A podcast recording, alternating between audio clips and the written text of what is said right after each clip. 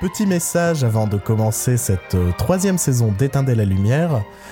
Je tiens à signaler que euh, l'émission va changer de nom suite à un commentaire que nous avons reçu sur, euh, sur une des plateformes sur lesquelles nous sommes disponibles. En effet, nous n'étions pas conscients de la faute dans notre titre. Désormais, nous nous appellerons Éteignez la lumière. Merci de votre compréhension.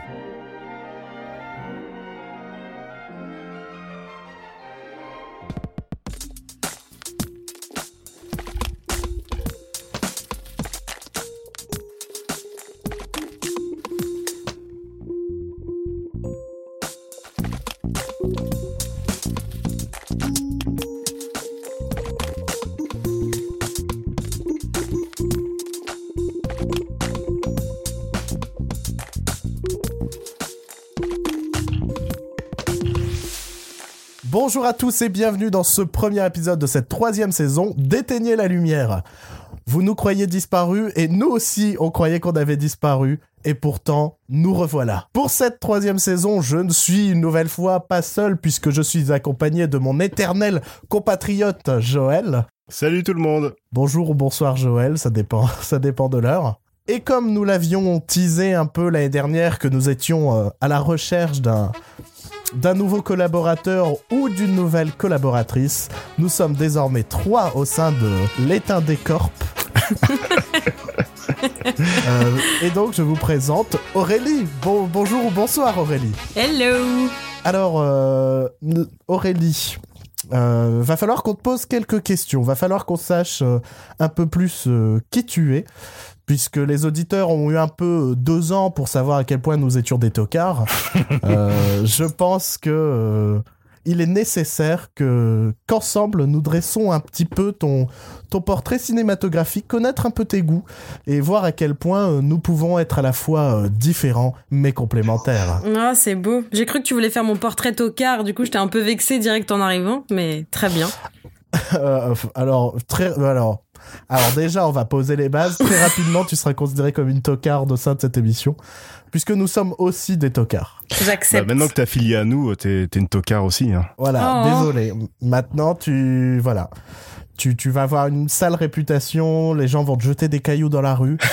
Euh, mais je dirais que c'est un petit peu le c'est un petit peu le le, le- le- voilà. Je finirai cette phrase euh, dans le prochain, Une prochain autre fois. épisode. non, mais j'avais j'avais l'idée en tête, tu vois. Je trouvais la blague assez drôle, sauf que j'arrivais pas à la formuler et je- cette année, j'ai décidé de ne pas me forcer. et que si une blague doit mourir, elle mourra. Et ça, c'est beau. Et c'est ça aussi l'esprit éteigner la lumière. Avoir une bonne blague mais ne pas la dire. Ouais. Et faire des podcasts chiants parce que toutes nos bonnes blagues sont coupées parce qu'on se dit, celle-là, elle est peut-être un peu limite, on risque d'avoir des soucis Ah non. si jamais ça sort, tout ça. C'est déjà arrivé. True story. Euh, euh, Une fois, on avait même une idée de, de, de- de- d'un jour mettre à disposition les scènes coupées d'éteindre la lumière. Mais moi, je trouve toujours que c'est pas une très bonne idée parce que il y a vraiment des moments où on est un peu cru et, et méchant gratuitement avec des gens. Et la méchanceté gratuite, ce, ce n'est pas mon dada, bien évidemment. Oui, c'est ce que j'allais dire, ce genre Je- même. Je suis, je suis quelqu'un de, de, de, de- voilà, de, de- très sain. Aurélie, Oui. qui es-tu Question simple. Question simple. Euh, je suis avant tout une, une cinéphile, bibliothécaire cinéphile même. Mhm. Euh, grandi et élevé euh, à, à Spielberg. Euh, et à Alien aussi. Donc de parents cinéphiles. Et donc depuis toute petite, euh, je bouffe du film. En pagaille. J'aime pas trop Spielberg moi par contre. C'est pas grave, je m'y attendais. tu n'aimes pas rêver, Joe. Ça doit être pour ça. J'ai envie, j'ai envie de, de, de quand même de, de te citer un nom et voir ta réaction. Vas-y. Euh, savoir ce que tu penses de cette personne. Histoire qu'on euh, s'embrouille tout de suite. Vas-y, vas-y, vas-y. Qui est un petit peu un ami de ce podcast, quelqu'un dont on dit euh, souvent du bien. Euh, Luc Besson, que penses-tu de, de cette Oh personne? my. C'est chargé tout de suite. On commence bien. Euh, de lui, je pense pas grand chose. Enfin, je pense plus grand chose, non plus au fur et à mesure des années. Euh, il a quand même deux trois deux trois œuvres qui me qui me font toujours vibrer. Donc je je disons que je déteste l'homme, mais qu'il y a certaines œuvres qui, qui le sauvent. Je dirais. Un exemple Euh, moi, le cinquième élément pour moi est un classique. Je l'adore, je l'adore, je l'adore. J'aimais Mhm. beaucoup Léon en grandissant. Plus je vieillis et moins je je j'aime tout ce qui se dit. Forcément, quand tu t'éduques euh, au fur et à mesure, Léon, ça passe plus quoi. Mais euh, mais ouais, le cinquième élément, euh, je pense que même si je l'ai vu jeune et que du coup c'est devenu un peu un film culte pour notre génération, euh, il reste encore aujourd'hui super bien fait quoi. Mhm. Moi, je m'éclate devant le cinquième élément, clairement. C'est incroyable comme. euh, On n'est pas d'accord. Non, non, mais comme le cinquième élément a beaucoup marqué les gens de notre génération. Et alors que moi, ça m'a, enfin, ça m'a jamais touché en fait le cinquième élément. Mais c'est pas une question de toucher, c'est genre vraiment, ça- tu trouves pas ça drôle, ça te fait pas marrer. Non, je me souviens qu'enfant, j'aimais déjà pas en fait. Ah ouais. Ouais. Et j'ai jamais trop su pourquoi. Et c'est un film que j'ai pas revu maintenant depuis peut-être 10 ans, tu vois. Mais euh, je me souviens de la dernière fois où je l'ai vu. Euh, je... Alors, les petites anecdotes familiales d'éteigner la lumière. Cette Euh, blague va pas je- tenir 5 minutes. hein. Elle a déjà pas tenu, mec. Euh, la dernière fois que je l'ai vu, c'était lorsque mon frère vivait encore en Angleterre et qu'un soir on est allé dans un vidéoclub. Et je me souviens avoir vu dans le vidéoclub un film qui n'était pas encore sorti chez nous et que j'attendais comme un fou. Et je m'étais dit, waouh, viens, on prend ça, on regarde ça, ça va être trop bien. Et ce film, c'était Hot Fuzz d'Edgar Wright. Ah oui. Et mon frère m'a dit non, et à la place, il a pris le cinquième élément. Ah mais c'est pour ça. Et peut-être, mais non je mais sais c'est pas peut-être, c'est t'as des traumas d'enfance, c'est T'as pour une ça. vendetta contre ce film. Bah je sais pas, ouais. Ça m'a empêché de voir Hot Fuzz. euh, peut-être, euh, en vrai, Hot Fuzz, je l'ai peut-être vu euh, près d'un an après sa sortie en France, parce qu'en gros, le, le film était pas du tout sorti dans près de chez moi. À l'époque, j'étais gamin, donc j'allais pas sur l'île, tout ça.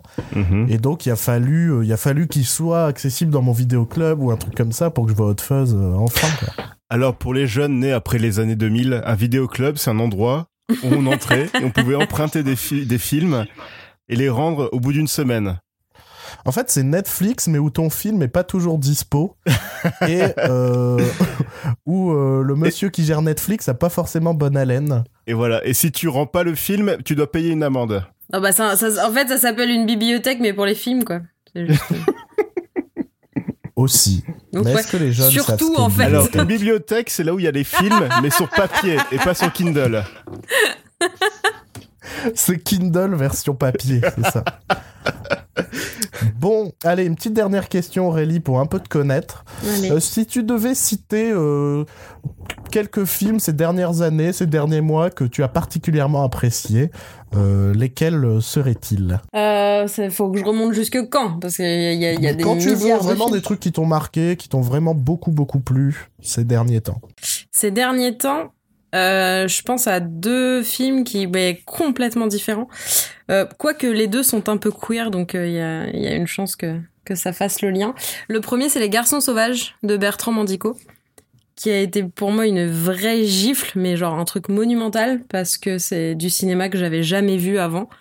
Euh, aussi bien visuellement que dans l'histoire que ça raconte. C'est complètement barré et je pense que soit tu aimes, soit tu détestes. C'est un petit peu du Gaspard Noé slash euh, Yann Gonzalez euh, slash Dupieux. Donc c'est vraiment un cinéma très particulier et très queer. Mais euh, j'ai trouvé ça fabuleux. Et euh, un autre, euh, du coup, un peu plus bateau, j'ai envie de dire, mais Call Me By Your Name, qui est un sujet de décision entre moi et Bruno, euh, m'a beaucoup plu euh, euh, aussi, au tel point que je crois que je l'ai vu une dizaine de fois au moment de sa sortie. Parce C'est que... pas euh, tant un sujet de Discord, parce que je peux comprendre qu'on apprécie le film, tu vois. Ouais, mais je... Mais Je pense c'est qu'il est cas. arrivé à un moment où, où on avait besoin de ça, quoi. D'un peu de douceur, un peu de, un peu d'amour, tout simplement. Et je trouve que le film est sorti à un moment où c'était nécessaire, genre en février, un truc comme ça. Et je, je sais pas, ça m'a vraiment bluffé au point que j'ai lu le bouquin dans la foulée euh, plusieurs fois. Et, et voilà. Ça, Joël, tu allais dire. Bah, si vous voulez, je peux trancher le débat, mais moi, je l'ai pas vu. Donc, euh, Mais Joël, j'ai l'impression que ça va être quelque chose de très récurrent dans cet épisode. Euh, cette phrase de moi je ne l'ai pas vu. Je te propose presque d'en faire un jingle que tu pourras insérer au montage euh, à chaque fois que, que cela te sied. Très bien. Donc quand même une, un côté un peu indépendant et très queer de ton côté, on va dire. Bah en tout cas sur les films qui m'ont marqué dans les dernières Ouais. années proches. Après, euh, je des films qui m'ont marqué sur l'ensemble de ma vie. euh, Il y a euh, In the Cut de Jane Campion parce que je le trouve fabuleux, Shaun of the Dead parce que ça m'a introduit au cinéma d'Edgar Wright et que ça a été du coup un coup de foudre monumental et que maintenant je l'aime passionnément. Mais euh, voilà, après il y a, il y a des films qui marquent des périodes de ma vie qui font que c'était voilà. Mais sur les derniers mois, ouais, sur la dernière année, ouais, c'est les deux qui ressortent. D'accord. Très bien. Mhm. Euh, on parlait de ces derniers mois et comme vous l'avez bien évidemment remarqué, nous avons été absents trois mois. euh, ce qui est quand même un quart d'année et quand on y réfléchit, ça fait mal. Et euh, donc, comme vous l'entendrez, cette émission est un petit peu le bilan de notre été cinématographique, mais aussi un chouïa série télé, en tout cas pour ma part, euh, puisqu'il y a vraiment un truc dont j'ai trop besoin de parler et d'évacuer pour pouvoir aller de l'avant. Euh, mais on en parlera un peu plus tard. Donc, bilan de notre été. euh, de manière générale, comment avez-vous trouvé cet été euh, cinématographique? Merci. Voilà, on va un peu genre, Pas Oui, c'est facile. de hein. manière très, va- très vague. hein, Ça dépend ce que tu cherches en fait. Oui, mais toi, je parle en tant que toi. Est-ce que tu as été satisfait? Est-ce que tu as... vraiment eu l'impression d'avoir un bon été où tu as pu voir plein de choses différentes, tout ça? Euh, pas forcément. hein. Puis euh, j'ai l'impression que c'est un peu comme le reste de l'année. hein. Il y a des bons films, il y a des mauvais films, mais C'est beau. c'est très. Ouais, c'est. Je suis un- peu blasé parce qu'on voit en ce moment au cinéma. c'est- Moi aussi, j'étais un petit peu blasée ces derniers. Enfin, en tout cas, pour cet été, j'ai j'ai vu des, des films chouettes, mais pas des films qui vont me marquer pour toujours, quoi. C'est un peu regrettable. Aussi bien en, blockbuster, pardon, que, euh, qu'en film plus, plus indé. Donc, c'était pas, euh, c'était pas l'éclate cet été. Bah, moi, je vous emmerde parce que j'ai passé un bon été. Euh, non, ouais, je suis Mon d'accord. Bruno positif. c'est Non, vraiment mais une nouvelle rien- année. Je, je- suis d'accord. Enfin, si, j'ai quand même vu un film que je trouve exceptionnel, mais on en parlera un peu plus tard.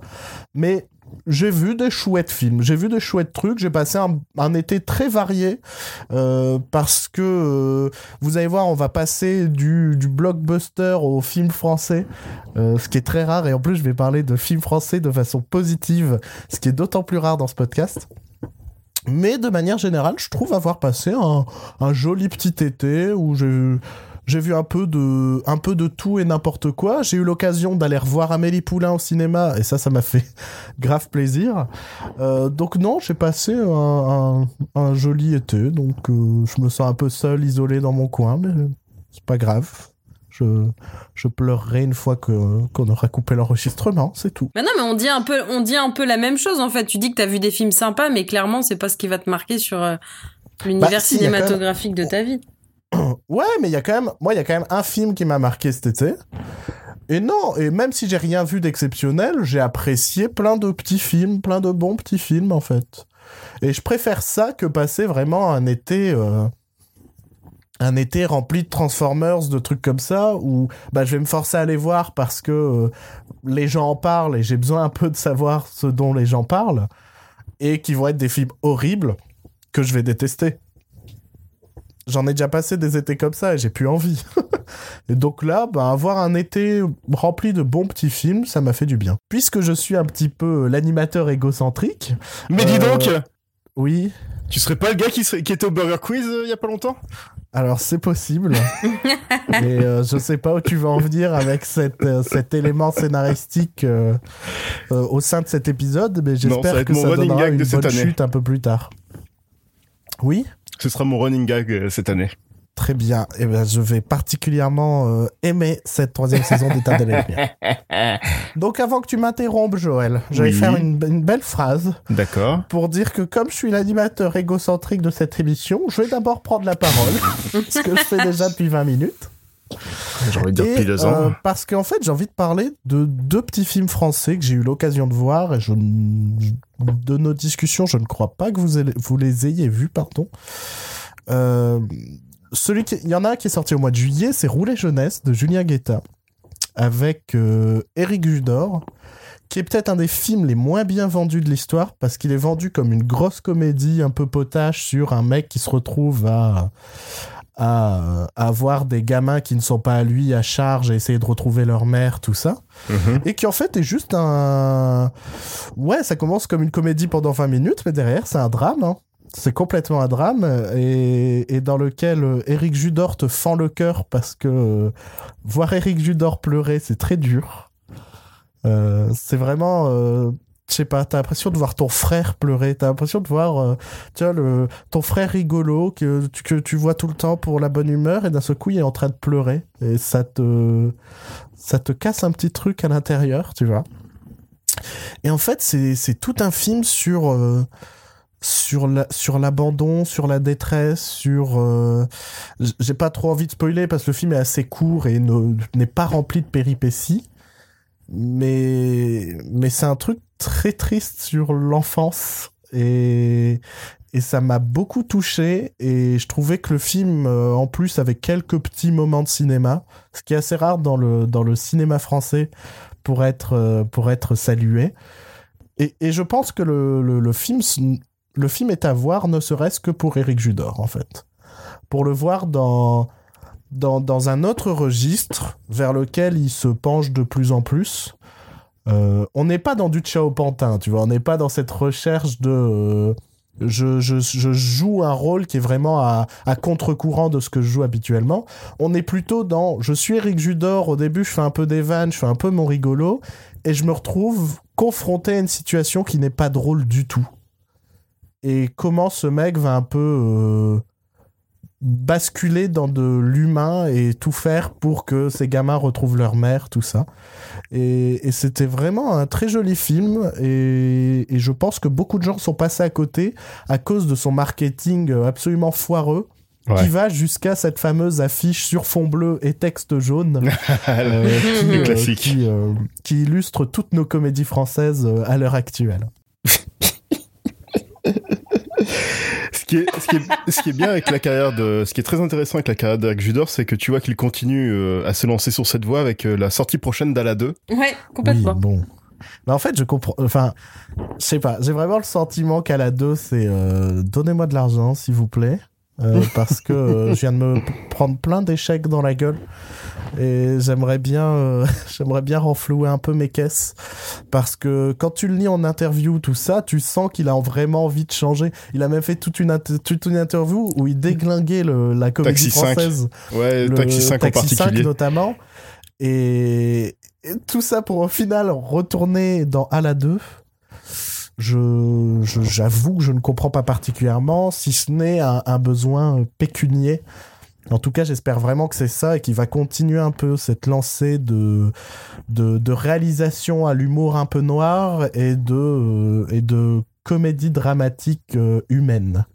Alors, l'autre film français que je voudrais euh, aborder très brièvement, qui est sorti, à la fin du mois d'août, si je me trompe pas, c'est Guy. Euh, Guy d'Alex Lutz. Euh, la bande-annonce me, me fascinait au ciné. Je je sais pas pourquoi, mais en tout cas, elle m'a donné suffisamment envie pour que j'aille voir ce film.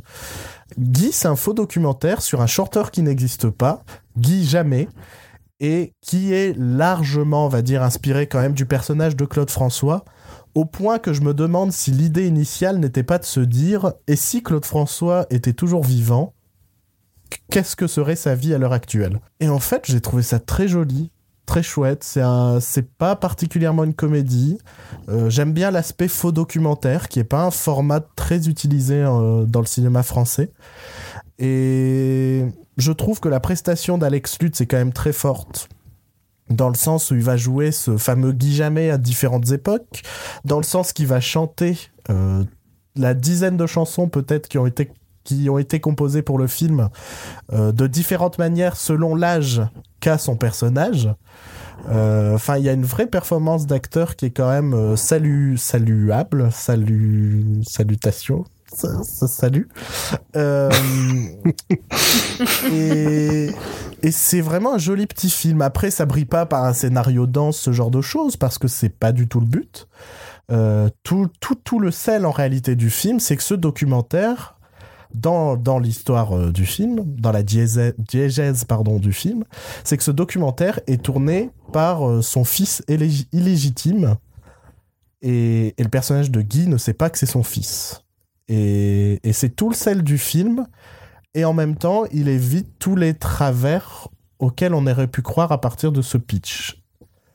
Et, et je trouve que là-dessus, c'est une performance. On croit qu'il va y aller, on croit qu'il va aller dans du pathos vraiment un peu lourdingue et tout. Et le film, Harit, va éviter ça tout en restant vraiment touchant. Quelques petits moments de comédie, des chansons qui restent en tête, c'est effroyable.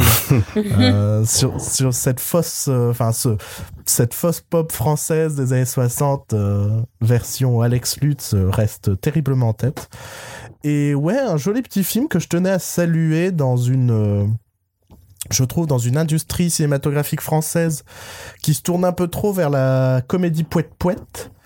C'est, c'est très agréable d'avoir ces deux films qui sont des, entre la comédie et le drame, mais qui sont avant tout des films très humains, mais qui n'en oublient pas d'être du cinéma.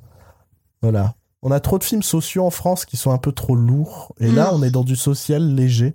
Un peu ce que feraient les Anglais, en fait. Et ça m'a bien plu. Bah moi j'étais pas ultra motivée par le le, le merde la bande annonce de de Guy, je t'avoue. Ouais. Ouais, je trouvais que le le personnage avait l'air, enfin tu sais vraiment un trait hyper grossier, le côté make-up euh, est vachement gêné, sa voix transformée. J'avais l'impression de revoir Batman en français, tu sais avec euh, ce changement de voix un peu relou là.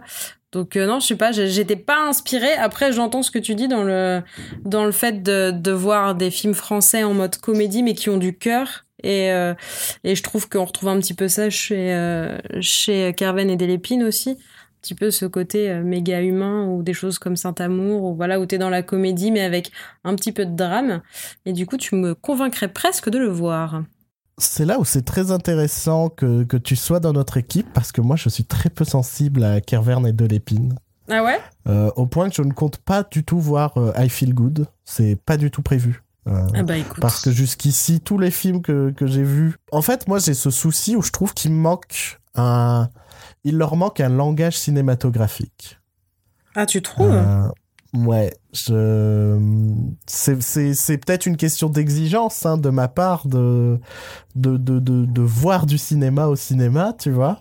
Mais je trouve qu'ils ont des histoires, ils ont des dialogues, mais ils vont le mettre en scène de la façon la plus normale, on va dire, pour donner un aspect, ben, sont des gens normaux, mais ça m'emporte pas, ça m'embarque pas, parce que j'ai, je, je, voilà, je j'ai pas cette sensation de, de cinéma, étr- étrangement. Ah, je comprends. Bah, après, c'est vrai qu'ils je, moi, je sais pas, je trouve que la mise en scène se fait surtout au niveau du jeu. Parce que je trouve que c'est des, des, qui, des metteurs en scène d'acteurs absolument incroyables. Et, euh, Saint-Amour, par exemple, qui a été un, un de mes coups de cœur au moment où il est sorti, euh, m'avait fait ça, où en fait, c'est presque du niveau documentaire, parce que la caméra les suit vraiment durant tout leur périple, où il y a un truc euh, sur, le, sur la route du vin, je sais pas si vous l'avez vu, du coup, avec euh, Depardieu Non. et Non, Poulvord. non, je vois exactement ce que c'est, mais euh, Il y a Vincent Lacoste aussi. non Oui, tout à fait. Vincent Lacoste est super. Et du coup, c'est c'est vrai qu'il leur laisse aussi vachement de liberté dans leur jeu. Et il y a un truc, du coup, beaucoup plus, comment dire, beaucoup moins joué. Donc, du coup, je vois pourquoi ça te plaît pas. Mais du coup, tellement vrai dans leurs attitudes donc, que du coup, moi, je me fais complètement happer par le. c'est ce pas une de question de, jeu, hein, c'est parce que je, je trouve que ça joue quand même assez bien. Euh, en fait, je comparerais ça à, euh, alors c'est un truc complètement un peu opposé, mais je comparais ça à beaucoup de comédies américaines où ça va se focaliser sur le gag et non pas sur la mise en scène, la manière de le filmer, tu vois, la manière de le monter, la manière de le raconter. C'est on va te filmer le gag de façon plan-plan en mode c'est marrant et je me dis oui c'est marrant, mais euh, si on me l'avait mieux filmé, mieux vendu, mieux je sais pas. Pour moi, le meilleur exemple, en fait, c'est Edgar Wright. Pour moi, Edgar Wright, c'est le mec qui réussit tout là-dedans. Euh, Il sait mettre en scène un, gag pour qu'il soit drôle et qu'il soit en même temps qu'en même temps il y ait du langage cinématographique dans ce qu'il fait, tu vois. Bah, alors, pour le coup, bon, je suis une méga fan d'Edgar Wright. Donc, ce, que je vais dire ne- n'est pas du tout quelque chose de négatif. Mais pour le coup, Edgar Wright, c'est tellement appuyé de références cinématographiques tout le temps. Tu vois, c'est un peu comme Tarantino aussi, c'est des réalisateurs qu'on reconnaît à leurs pattes. Et des fois, je trouve que c'est c'est fascinant, j'aime j'aime beaucoup, mais du coup, c'est un peu trop. Alors que pour des films comme Caravane et des Lépines, où il y a vachement de retrait, et je trouve que c'est important aussi d'avoir cette espèce de caméra un peu euh, un peu respectueuse des, des gens qu'elle est en train de filmer et qui du coup n'a pas des valeurs de mise en scène, euh, comment dire, un petit peu bah, tape à l'œil, mais un peu un peu un peu quand même. Et, je sais pas, moi, c'est ça, c'est ça que j'aime dans leur cinéma. Mais après, on va pas faire un débat sur Carmen des C'est pas le sujet. mais on pourrait. Bah, I Feel Good va, est sorti ou va sortir, je pense. Il est sorti. Il est sorti. Je pense que tu nous en parleras peut-être. Ah bah avec grand plaisir. Euh, peut-être dans la dans, la prochaine émission. Ouais. Euh, j'ai rangé mon planning. Je suis vraiment un con. Sinon, j'allais dire par rapport à Eric Judor. Euh euh, Rouler jeunesse m'intéresserait. Enfin, j'ai pas eu le temps de le voir. J'aurais aimé le voir parce que j'aime beaucoup Eric Judor. J'aime beaucoup ce qu'il fait, euh, le tournant qu'il a pris dans sa carrière et son point de vue qu'il a sur l'humour, qui est, assez unique en France. Par contre, pour Alex Lutz, j'ai encore une image marquante de lui en train de manger de la merde dans Spiro et Fantasio. Et je pense pas qu'elle va partir de sitôt. Moi, je pense que en France, on a souvent les bons comédiens, mais on, mais on ne leur donne pas les bons rôles ni les bons films. Ouais. J'ai plein de. Enfin, moi, j'en ai déjà parlé une fois en off. Il y a un mec, je suis convaincu que ça peut être un bon comédien qui fasse des bons films, mais malheureusement, on lui fait tourner beaucoup de merde. C'est José Garcia. Mm-hmm. Euh, je, je suis convaincu que ce mec-là peut donner quelque chose, peut vraiment donner quelque chose, parce que j'ai l'impression que c'est un mec qui s'investit, euh, qui joue, euh, je sais pas, qui joue dans le boulet ou alors dans, dans le couperet ou la, la boîte noire, par exemple où, euh, où, on est plus dans, dans, l'ordre du drame, je trouve que c'est un mec qui peut qui se donne en tout cas à fond pour jouer un peu tout et n'importe quoi. Le malheureusement, c'est qu'il joue beaucoup de n'importe quoi. Mais, mais je, Donc tu vois, qu'Alex Lutz soit dans Spiro et Fantasio et qu'il bouffe de la merde, ça me choque pas. Parce qu'en France, ben, j'ai l'impression qu'on on donne un petit peu... Euh, beaucoup de merde à jouer à des bons comédiens en fait. Bah disons que c'est un peu une porte d'entrée aussi pour les gens. Euh, c'est vrai que c'est plus facile de, tourner, j'ai l'impression, dans des films comiques, même si c'est un peu euh, sur des blagues pipi caca, et après de pouvoir prendre justement un peu la tangente, comme ils font pour euh, avoir du rôle sérieux quoi. Bah tu vois, je, je, sais pas si c'est une question de porte d'entrée, parce que moi j'ai en tête un mec comme André Dussolier qui est quand même un, très grand comédien français, tu vois. Et euh, j'ai en tête euh, son rôle dans justement euh, À fond avec José Garcia, qui est une purge, qui est vraiment peut-être une des pires comédies françaises que j'ai vues ces dernières années, et dans lequel ils ont réussi à rendre André Dussolier infâme. genre, genre le, mec, il a une voix incroyable. Dans Amélie Poulain, c'est la voix off, c'est genre incroyable, quoi. Je pourrais l'écouter pendant des heures. Et genre, dans À fond, j'avais envie de buter. Donc, euh, le fait qu'un mec comme André Dussolier accepte en, c'était quoi, 2016 ou 2017, de jouer dans À fond, je sais pas si vraiment euh, la, comédie est une porte d'entrée ou si juste, ben, malheureusement, en France, si on veut faire un minimum de succès, faut tourner dans des comédies, tu vois. Ouais, bah, c'est un petit peu différent de prendre comme des gens comme Alex Lutz ou, euh, ou des gens qui débutent un peu leur carrière ou qui, du coup, passent par ça. Ou André Dussolier, c'est un monstre du cinéma depuis des années et des années, qui avait quand même commencé un peu dans les comédies, parce que Trois hommes, un couffin, ça reste une comédie quand même. Mais, Bien euh, sûr. Je, je sais pas. Après, après ces gens-là, ils s'offrent le luxe de jouer dans des dans des comédies dans, en mode caméo de temps en temps, parce que parce que ça les laisse sur le devant de la scène aussi, puis ça les met devant la scène pour des générations qui connaissent moins leur cinéma. Ouais, je vois, je vois. À fond, ça va quand même au-delà du caméo. C'est un des rôles principaux. Mais j'ai même jamais entendu parler de ce film. Alors, ce film, c'est une famille de riches qui décident de partir en vacances avec un monospace du futur. Ok.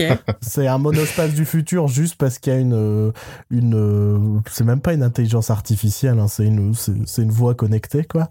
Et un régulateur de vitesse. Sauf que le régulateur de vitesse va tomber en panne. Alors, dans la vraie vie, un régulateur de vitesse qui tombe en panne, bah, juste, il régule plus la vitesse. Dans à fond, le régulateur de vitesse tombe en panne et il reste bloqué à 200 km heure ou un truc comme ça. Ok. C'est vraiment un, un, gros film de merde. Vraiment, c'est effroyable. Je pense que la comédie française a fait de bonnes choses en France et depuis 40 ans fait des trucs horribles. 30 ans fait des trucs, euh, fait, fait un peu souffrir notre image du, du, du cinéma français en fait. On va peut-être partir sur des films qu'on a vus tous les trois, histoire que j'arrête un petit peu de mon monologue et vous laisse un petit peu parler. Euh, J'ai bien dit un petit peu, hein, parce que, oh, hein, euh, c'est quand même moi le, le patron ici. Hein. Oui, mais c'est moi qui fais le montage. Chut. Un jour, les gens vont peut-être se rendre compte que j'en fous pas une sur ce podcast et que euh, et que je me pose juste en mode, eh oh, je suis l'animateur principal, alors fermez vos gueules. Puis tu sais pas, hein, je sais pas si t'écoutes les épisodes, ça se trouve je me fous de ta gueule dans tous les épisodes dans le montage. Bien sûr, Joël, que j'écoute tous les épisodes. Je ne fais que ça. J'adore m'écouter quand je suis dans les transports en commun, quand, je suis dans, quand je suis dans la voiture et que je conduis. J'adore écouter On dirait Alex Lutz lumière. dans Spiro et Fantasia. J'aimerais bien qu'on mette mon nez dans le caca. Bon, tu vas arrêter avec Alex Lutz. À un moment, je vais me fâcher. hein. J'aimerais bien qu'on mette mon nez dans le caca. Guy, c'était bien. Alors, euh, zut. J'aimerais bien qu'on mette mon nez dans le caca. Bon. Alors, des films qu'on a tous vus. Et on va peut-être commencer par le, le fameux blockbuster qui a, qui a, je sais pas s'il a marqué cet été, mais qui en tout cas a été euh, un, un micro-événement de cet été. Et c'est bien évidemment Mission Impossible Fallout. Je l'ai pas vu. Je croyais qu'il avait vu, en fait. Bah non, je t'ai dit non tout à l'heure. Vous avez foiré toutes mes transitions, hein, bah non, mais laisse-la, c'est pas grave. Non, ben. Donc, Joël, tu as vu Mission Impossible Fallout. C'est très bien. Tu, je te la- tu t'en parles pendant 7 minutes 30. C'est parti. Donc Angela Bassett joue la directrice de la CIA et elle, elle aime pas trop, elle aime pas trop ce qui se passe euh, chez l'IMF euh, qui est maintenant dirigé par Alec Baldwin. Donc euh, elle envoie Henry Cavill surveiller de ça un peu plus près. Mais euh, Henry Cavill et Tom Cruise ils s'aiment pas trop. Donc, euh, donc Mais c'est pas le méchant du film. Hein. mais c'est pas le méchant du film, non, non. Ah. Même si, même, même si la bande-annonce est montée et montrée euh, de telle sorte que Henry Cavill soit un peu l'ennemi de Tom Cruise, mais c'est pas lui le méchant en fait. C'est juste euh, un détournement. Et, voilà, donc euh, ils sont en mission et puis ils doivent récupérer Solomon Lane, le méchant du 5. Et, puis il se passe des trucs cool. Et Tom Cruise il court, il fait de la moto, il fait de l'escalade, il fait de l'hélicoptère aussi. Tom Cruise, Tom Cruise est un dieu parce que Tom Cruise il est, il est protégé par le pouvoir de Xenu.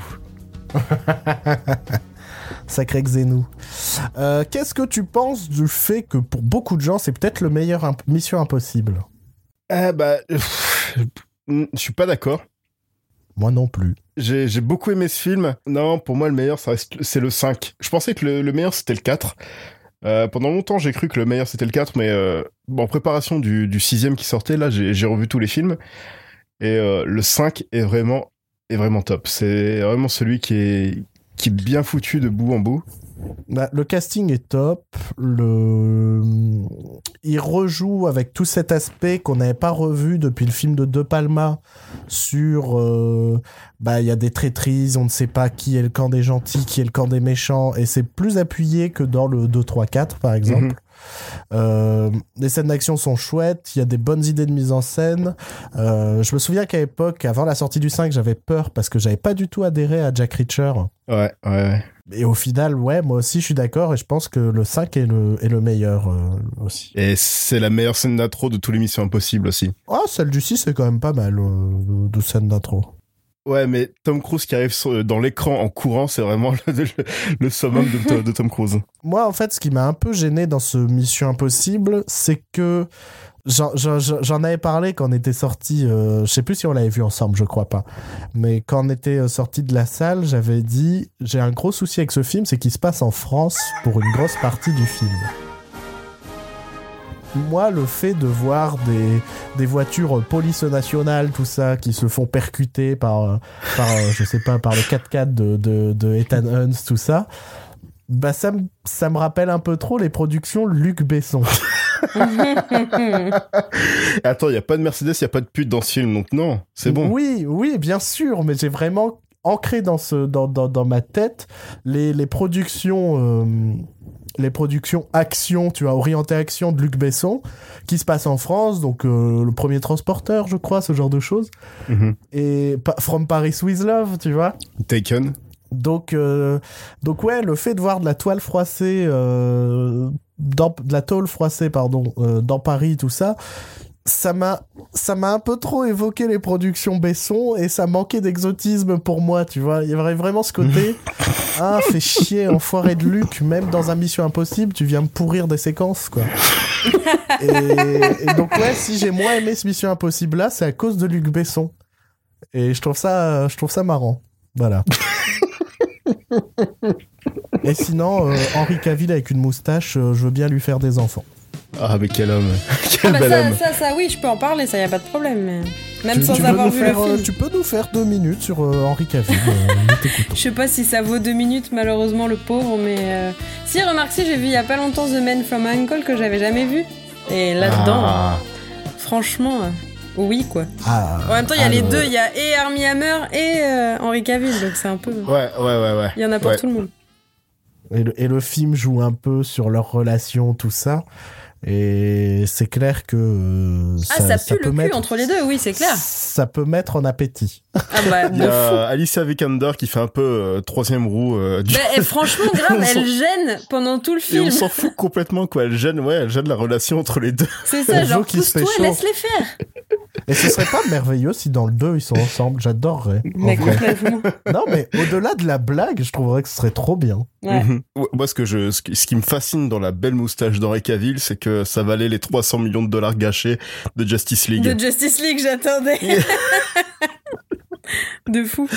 Au point que ce génie, euh, pour remercier les gens qui ont travaillé sur Mission Impossible, et euh, créé une pièce euh, avec euh, sa tête et sa moustache. Pour remercier euh, les équipes de Mission Impossible. Et je trouve que c'est vraiment. euh, c'est vraiment nargué comme il faut euh, la Warner. Allez, on va peut-être passer à un film qu'on a enfin vu tous les trois. Et ça peut être assez fabuleux de. C'est le premier film qu'on a vu tous les trois et dont on va pouvoir parler pour cette troisième saison d'État de la Lumière et je trouve que c'est un, un, un, grand moment. Ce film, c'est bien évidemment Black Clansman de Spike Lee et produit par Jordan Peele, ce qui n'aurait pas été indiqué en gros sur les affiches s'il n'y avait pas eu Get Out. Je trouve ça... euh, quand, quand tu regardais les affiches françaises, son nom était aussi gros que, que Spike Lee. Je trouvais ça assez, assez marrant. Euh, qui, qui veut commencer sur, euh, sur Black Clansman? Je, je Bah, peut-être. Joël, puisqu'il l'a vu hier, donc c'est tout frais. Alors, Black Clansman est basé sur des vrais faits qui se sont vraiment passés dans la vraie vie réelle. Euh, c'est l'histoire d'un jeune noir au doux nom de Ron Stallworth qui a pour ambition d'être un flic sous couverture et sur un coup de tête, il décide d'infiltrer le Ku Klux Klan avec l'aide de son partenaire blanc joué par Adam Driver. S'en suivent des vraies péripéties qui se sont réellement déroulées. C'est beau ce que tu dis. c'est pas, c'est pas le meilleur résumé du film qui existe, je pense. On va pas se mentir. Je me dis quelqu'un qui ne sait pas du tout de quoi on parle, il va faire. Mhm, mhm, mhm. Mais pour ceux qui ont vu le film, on arrive à peu près à comprendre. Euh, qu'est-ce que, qu'est-ce que vous en avez pensé euh, tous les deux? Euh, ben, je veux, je veux bien commencer. Sur le moment, j'avoue que ça m'avait énormément plu. Il y avait eu un côté enfin, hyper fun, c'est un peu triste à dire vu le sujet du film, mais malgré tout, c'est vrai.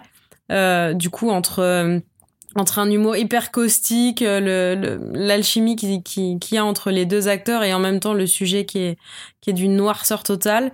Et, euh, surtout, euh, sans spoiler quoi que ce soit, mais la fin, vraiment la toute fin du film qui, agit un petit peu comme une énorme gifle. Donc, je trouve, je suis sortie vraiment hyper enjouée du film et du coup, quand je l'ai un petit peu digéré, il y a, ouais, je sais pas, je, je me suis dit quand même qu'il y avait, il aurait pu connaissance Spike Lee et, ce qu'il peut faire en tant que réalisateur. Ouais, j'étais un peu déçue sur quelque sur, euh, sur pas mal de son, de sa mise en scène notamment. Ouais, je. Moi, j'ai ressenti ça aussi. euh, en fait, j'ai ressenti ça directement sur place. Euh, j'ai eu, j'ai eu quelques soucis avec des idées de montage parfois, ou ou, ou même le montage euh, d'un point de vue complètement basique. Je pense notamment, à- il y a une séquence un peu, euh, sans trop spoiler, parallèle entre euh, une, une réunion du Ku Klux Klan Mhm. et une, une réunion du euh, des euh, Des jeunes étudiants noirs euh, de ouais. Colorado Springs. et, et et on essaye de te faire monter une tension et je trouve qu'elle ne marchait pas du tout Euh, je sais pas, euh, je sais pas si ça vous l'a fait, mais moi, je, je me suis vraiment dit que le montage dans Bah, toute cette ouais, séquence compris, ne j'ai compris fonctionnait pas. l'idée, mais c'était mal exécuté. Ouais. Et, et pareil, il y a plein d'idées de montage où j'ai eu l'impression que, euh, que, ouais, il s'est dit, ah, l'idée est marrante, et en fait, bah, la première fois, elle est sympa, et il te le remet dix fois.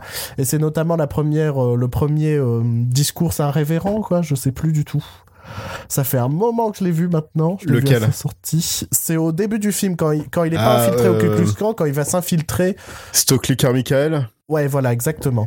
Donc t'as toute cette séquence du discours où tu vois euh, les spectateurs et il a cette idée, euh, Spike Lee, d'isoler, d'isoler à chaque fois un spectateur en gros plan, tout ça, euh, sur fond noir.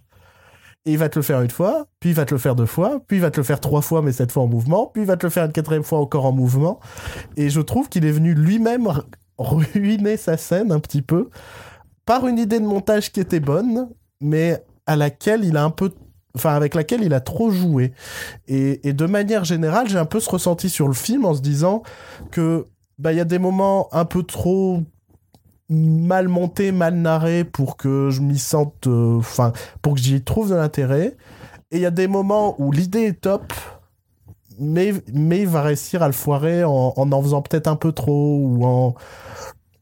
Bah, Je- ou en n'en faisant pas, je- assez, justement. Parce que la réalisation de Spike Lee, elle est quand même assez, euh, assez forte, assez puissante. Et là, il y a plein de fois où j'ai trouvé ça plan-plan et c'est un peu dommage. Après, il a réussi des scènes super courtes mais qui sont top. Genre la scène des vestiaires entre Ron, du coup, et Adam Driver et il y a leur autre collègue aussi. Tu sais, il y a cette espèce de dialogue où il, il, il apprend à lui, il lui apprend son phrasé, en fait. Ouais, Cette, scène bien, est ouais. fabuleuse, elle est trop drôle, elle est super bien filmée même, alors que c'est dans un espace hyper restreint, mais il y a un, un jeu et un mouvement incroyable. Et, et à côté de ça, juste la scène dont tu parlais, de, de l'espèce de scène euh, en même temps entre les deux discours euh, et dans l'église du Ku Klux Klan et avec les étudiants, déjà elle est longue, mais genre hyper Oui. longue. Et du Ce coup, tu la finis par tension perdre le fil. Mais moment. exactement. Tu perds complètement l'attention, tu te fais, enfin, même, il y a même des fois, je suis genre, ouais, c'est bon, maintenant enchaîne, quoi, c'est bon. En plus, t'es stressé par ce qui se passe autour, donc t'es genre, c'est cool de nous montrer ça, mais en fait, moi, j'ai, voilà. Ma, mon non, mais il stress avait est vraiment ailleurs. envie de raconter l'histoire de, de, de, de cet homme là qui s'est fait euh, qui s'est fait attaquer là par la par la ville en fait. Ouais, c'est ça. Bah, en fait, il y a trop de moments où tu sens qu'il avait envie de raconter tel ou tel élément pr- précis, au point dans, dans, de casser un peu le- le- la structure de son film et la narration de son film. Mhm. Et, je, je- et en fait, il- tu sens, tu sens vraiment qu'il voulait raconter ça, tu vois. Tu sens que c'était une vraie envie, et que c'est dit, ah, ça, je peux pas le couper, ça, il faut que je le laisse absolument. Mais c'est au détriment, en fait, de- du film en tant que tel. Et ça part d'une bonne intention et ça vient gâcher le produit final. Et, ouais, j'ai ce. Il y, a quand même quelques séqu- Enfin, en- en- de manière générale, j'ai quand même apprécié le film. hein. mais, mais je suis sorti de là un peu vraiment frustré de me dire que j'ai pas trouvé ça aussi brillant d'un point de vue cinématographique que ce que je pouvais un peu lire aux États-Unis, ce genre de choses. Je, je comprends la force du propos, le, le- le propos est très très fort et la dernière séquence, euh, pff, quand la lumière se rallume dans le cinéma, t'as pas un mot, t'as pas un bruit, t'as pas des gens en mode euh, Bon, on va aller manger un McDo maintenant Non, c'est c'était un silence, mais vraiment jusqu'à ce que les gens sortent de la salle, et ça c'est très très fort. Mais je trouve que le film n'est pas aussi fort que, que sa fin en fait, que il, manque une vraie, une vraie énergie pour, pour rentrer pleinement dans le film. Bah, on a, on a un peu l'impression qu'il a voulu, euh, comme tu dis, dénoncer. Il, a- il avait sa liste de trucs qu'il voulait absolument mettre à dénoncer. Et même, du coup, il y a, il y a des choses qui auraient pu être cool. Je pense au, au- je crois que c'est vers la fin aussi, les, le plan qu'ils font un peu, qui fait très Bloxploitation, où tu, tu as les deux personnages, euh, le couple, Il du est coup, tu sais, top. qui Ouais, ouais. euh, qui vers la porte parce qu'ils ont entendu un coup de feu. Non, parce qu'il y a la, la croix qui est en train de brûler. Ouais, voilà. Et du coup, ce plan-là, t'es genre, ah, s'il y avait eu plein de moments comme ça dans le film, ça aurait été pff, trop bien. Et, et je trouve que du coup, là, ça arrive un peu comme un cheveu sur la soupe. Genre, oui, enfin, si t'as voulu mettre ça, ok, c'est cool, mais en fait, ça, ça, t'es en train de le détacher du, de ton récit global et ça me, voilà. Du coup, il y a plein de petits trucs comme ça, mais où j'ai dû quand même digérer le film parce que sur le moment, je suis sortie en mode, ouais, c'était trop cool. Mais, Moi, où je me suis posé beaucoup de questions, c'est sur le, le choix de finir le film à, à tel, tel moment, en fait. Hum. Où t'as l'impression que c'est pas fini, en fait, que l'histoire n'est pas finie. Ouais, Je, je- euh, je trouve que ça, à la rigueur, c'est peut-être moins gênant parce que c'est malheureusement un combat qui continue toujours aujourd'hui. Bien sûr. Et le fait de, on, a raconté l'histoire, le fait lui, en fait, il va, il va continuer à le faire. En fait, c'est, mais je crois qu'on en avait parlé où l'idée du format série pourrait être super pour. euh, Oui, pour moi, cette moi, pour moi, ça aurait dû être une série. Tout le long, je me suis dit, il y a des, il y a des séquences qui sont trop longues et qui, c'est trop, qui sont trop appuyées. Et il y a des vrais moments où je trouve qu'il y en a pas assez, que c'est pas assez approfondi. Et c'est là où je me suis dit, une série télé, ça aurait Ouais. pu être brillant, en fait. Et l'enquête de Star Wars a duré euh, quelques années, je crois. Mm. Alors que là, t'as l'impression que ça dure euh, une semaine, deux semaines. euh, ouais, le- c'est ça. T'as l'impression que c'est deux semaines et que le, quand le, quand euh, Topher Grace arrive, euh, ça va, déjà, ça me faisait bizarre de voir Topher Grace avec une moustache sur grand écran. Euh, C'est une émission euh, moustache, on dirait. les gars. Oui, c'est un peu, euh, c'est un peu, euh, ouais, j'ai pas de blague, donc on va enchaîner. non, c'est aujourd'hui, j'ai pas, j'ai pas beaucoup de blagues. Je suis pas très drôle comme garçon, mais aujourd'hui, c'est une catastrophe. Euh, ouais, ouais, quand quand il arrive, t'as vraiment l'impression que ça fait que deux semaines au final qu'il est au sein du Ku Klux Klan et que euh, le fait qu'il arrive, bah, c'est un, un, un, un chouette hasard, tu vois. Hmm. Et il y a plein de choses là-dessus qui payent pas trop. Pareil, parmi les personnages secondaires, notamment euh, euh, la c'est le, le souci, c'est que je l'ai vu il y a quelques temps. Alors j'ai plus les noms des personnages ni les ni les postes, mais il y a la femme d'un des membres du Ku Klux Klan qui va se retrouver à à agir pour le Ku Klux Klan. Ouais. Euh, je trouve que ce personnage est tr- pas enfin j'avais un sentiment qu'il me racontait rien jusqu'à ce qu'on dise ah en fait euh, c'est elle qui va être un peu importante pour le pour le dernier acte du film. Et je me suis dit bah merde j'aurais bien aimé en savoir plus en fait sur ce personnage. Et même sur l'après pour ce personnage tu vois. Mais mais au final le film ne raconte pas ça et je j'ai l'impression qu'il a à la fois trop pris son temps pour raconter des choses et à la fois pas assez. Et vraiment, je trouve que c'est un des films les plus frustrants que j'ai vu dernièrement parce que j'aurais aimé vraiment l'adorer et au final, ça n'a pas été euh, vraiment le cas. On va enchaîner sur un autre film, on va un petit peu euh, se redynamiser et, et, et se remettre un peu de baume au cœur. Euh, tiens, puisque Mission, Mission Impossible, tu ne l'avais pas vu, Aurélie, on va faire un film qu'on a vu tous les deux qui s'appelle Under the Silver Lake de euh, David Robert Mitchell à qui on devait déjà It Follows. Yep. Es-tu capable de me résumer Under the Silver Lake? Oh boy. Euh, je suis pas sûre. Je peux essayer, mais. euh, euh, oui, du coup, Sam. Sam qui est euh, ce qu'on pourrait un petit peu appeler un loser. euh, du coup, qui vit à Hollywood, enfin à Los Angeles, euh, dans un appartement empreint de références euh, à Hitchcock, à des jeux vidéo, voilà, extrêmement, extrêmement popisé et, et geekisé au possible. Et. Qui passe la plupart de son temps à se masturber sur ses voisines qui sont en maillot de bain sur euh, sur leur terrasse et qui en fait fait la connaissance de sa jeune voisine euh, qui s'appelle Sarah qui est Riley Keough qui est une actrice que j'aime beaucoup beaucoup donc euh, que j'étais ravie de voir à l'écran et en fait ils ont une espèce de. Oui, c'est vrai. Petite fille d'Elvis Presley. Et qui, euh, et qui du coup, euh, euh, exerce, exerce aussi une, une sorte de fascination sur lui parce que c'est une femme très belle, certes, et euh, c'est une femme qui est pleine de secrets. Et on sait bien que ce personnage plaît énormément à la jante masculine. Euh, du coup, il se retrouve complètement, complètement amouraché de cette personne qui disparaît du jour au lendemain sans laisser de traces, qui déménage et qui du coup, en fait, l'ensemble du film est, est, est la recherche de Sam euh, pour savoir ce qui s'est passé, donc euh, la disparition de Sarah. Voilà. Et du coup, on nage à moitié euh, dans une espèce de thriller un peu psychologique, mais un petit peu qui tire sur l'horreur. C'est très lynchien par moment. Il y a énormément, énormément de références au cinéma d'Hitchcock, au cinéma de Billy Wilder, donc du classique Hollywood mélangé à, à de la nouvelle vague. Donc ça, c'est pour toute personne cinéphile, c'est un véritable régal de passer son temps à, à regarder le film et à choper toutes les références. Euh, le jeu est très bon, aussi bien euh, pour Andrew Garfield, qui est pas un acteur que je que j'aime plus que ça. Il m'est sympathique, mais c'est pas euh, ce- enfin, son jeu me- m'émerveille pas plus que ça. Et je l'ai trouvé euh, ouais, vraiment assez fascinant, assez fascinant de dégoût parce que c'est quand même un personnage assez dégueulasse. Dans, dans tous les sens du terme et, euh, et ouais je, trouve qu'il est bien interprété euh, voilà après moi ça m'a beaucoup plu j'ai quand même trouvé It Follows plus percutant parce que histoire beaucoup plus simple. Euh, là, c'est vrai que ça part un petit peu dans tous les sens. Pour ceux qui aiment, ça rappelle beaucoup Kaboom de Haraki. Pour le côté un peu complot, recherche de la vérité, ce genre de choses. Mais sinon, c'est vrai que que j'avais préféré It Follows parce que la simplicité de l'œuvre euh, et de l'histoire me, me parlait plus. Bah tu vois Joël, on peut rendre nos tabliers. Euh, on a eu un résumé, un avis, c'était clair, c'était propre. Je pense qu'on peut, on peut lui laisser les clés de l'émission. Voilà. hein. Allez, au revoir, c'était... euh, Bruno et Joël, on se retrouve jamais. on vous laisse euh, tout seul avec Aurélie. Passez une belle vie, soyez heureux. Euh, écoutez du podcast. Voilà, voilà. On a pris une leçon, Joël. des En- pommes. en- C'est En fini, trois minutes, on a pris une leçon. On a pris une leçon.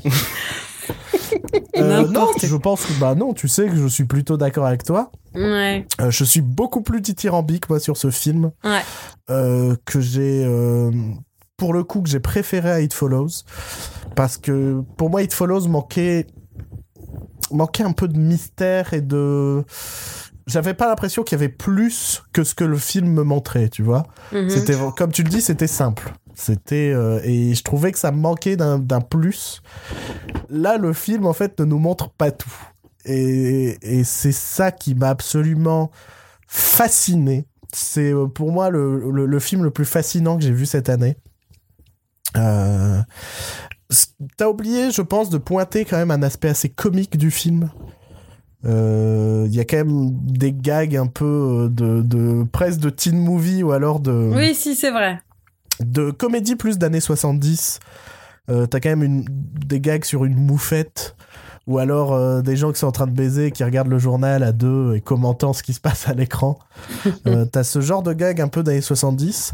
Euh, le film auquel je le comparerais, c'est pas, euh, c'est, euh, c'est un peu kaboom, mais je, je parlerai aussi d'Inherent Vice dans cette quête d'une vérité euh, par un personnage un peu paranoïaque, paumé et camé, tu vois et où, où tu ne sais plus faire la différence entre ce qui est réel et ce qui ne l'est pas, sans que ce soit non plus euh, trop clair pour le spectateur, tu vois. Hmm. Dernièrement, j'ai vu, euh, enfin dernièrement cet été, j'ai vu aussi, bah, je crois qu'il s'appelle Paranoia en français, le, le Soderbergh, et, je lui reprocherais en fait de trop rapidement donner les clés au spectateur pour savoir ce qui est vrai ou ce qui ne l'est pas. Ce qui, moi, m'a vraiment fortement déçu sur le film de Soderbergh. Ici, on ne sait pas ce qui est vrai. Et, et c'est ça que je trouve chouette, en fait. Ça se trouve, rien n'est vrai et tout est faux. Ou alors, tout est vrai et rien n'est faux. Mais dans les deux cas, je trouve que ce qui est raconté dans le film est assez fascinant. C'est un film sur lequel on peut avoir plein de théories. Et, ça, j'aime beaucoup. Euh, J'ai déjà discuté de la mienne avec un ami, tout ça. Et j'en parlerai pas parce qu'elle spoil, parce qu'elle est vraiment essentiellement basée sur la dernière scène du film. Mais donc, euh, j'éviterai d'en parler. Mais je pense que c'est un film sur lequel on peut, on peut euh, théoriser. Ce qui m'amuse beaucoup, c'est que je trouve qu'en fait, ce film, c'est un peu le, le Ready Player One euh, cinéphile et indépendant. Ouais, complètement. Dans le sens où au final, le, le personnage principal, c'est un mec nourri euh, à la pop culture, cinéphile, tout ça. Et l'enquête va le mener un peu à chercher les easter eggs ultimes, on va dire, pour, euh, pour essayer de, de résoudre euh, et de, de résoudre son enquête et de retrouver euh, sa fameuse voisine. Et donc je trouve qu'il y a quand même un côté un peu Ready Player One en bien, euh, en, subtil, en, en touchant, en, en effrayant. Ouais, alors j'irais peut-être pas non plus dans le côté subtil, vu la décoration de l'appartement et le. Il y a même carrément des scènes qui sont calquées sur des scènes. euh, euh, quand par exemple Kylie Reo est dans est dans la piscine et qu'elle, tu sais, elle met sa jambe, elle est nue, c'est c'est complètement la scène de Marilyn Monroe. Donc il y a, y a c'est pas d'une subtilité toujours à toute épreuve. Non, mais tu vois, le, le, le cinéma de David Robert Mitchell, ce- ce- ce- ce- c'est un cinéma qui vise, on va dire, les trentenaires, peut-être. Et je pense qu'il y a plein de gens qui n'ont pas forcément les références. C'est pas juste montrer une DeLorean pour montrer une DeLorean, tu vois. Oui, bien sûr, oui, complètement. C'est plus proche de ce que fait par exemple Tarantino, c'est de la citation. Si t'as la référence, ça rajoute une touche un peu plus cool. Si tu l'as pas, la scène en elle-même est déjà très jolie et très chouette. Bien sûr. Bah après c'est pour Tar enfin je je je je l'éloigne un peu de Tarantino où Tarantino s'en sert presque comme signature alors que là dans le film c'est pour vraiment montrer l'imaginaire de Sam qui est qui est vraiment nourri à, à, à au vieux film à, enfin à, à vraiment l'univers d'Hollywoodland parce que ça ça parle plus d'Hollywoodland finalement que d'Hollywood même mais euh, mais du coup voilà, c'est comme tu, comme on suit en fait de, de bout en bout du film, c'est vraiment euh, à travers ses yeux toutes ces représentations cinématographiques et et, Ouais. et de jeux qui surgissent devant ses yeux. Donc ouais, je. Mais Bah, moi, ça c'est de là chouette. que tient justement toute ma théorie sur le film, sur le fait qu'en fait, on est au final de son point de vue. Et il y avait la même chose dans Inherent Vice. C'est qu'il y a des... Un, un élément qui m'avait beaucoup plu dans Inherent Vice, c'est quand le... Le, le, personnage ne voit pas des choses, il ne les voit pas et le spectateur non plus. Mm. Et on n'est pas omniscient, on est vraiment du point de vue du personnage. Et là, c'est c'est ce qui t'amène à tout remettre en question dans tout ce que tu vois.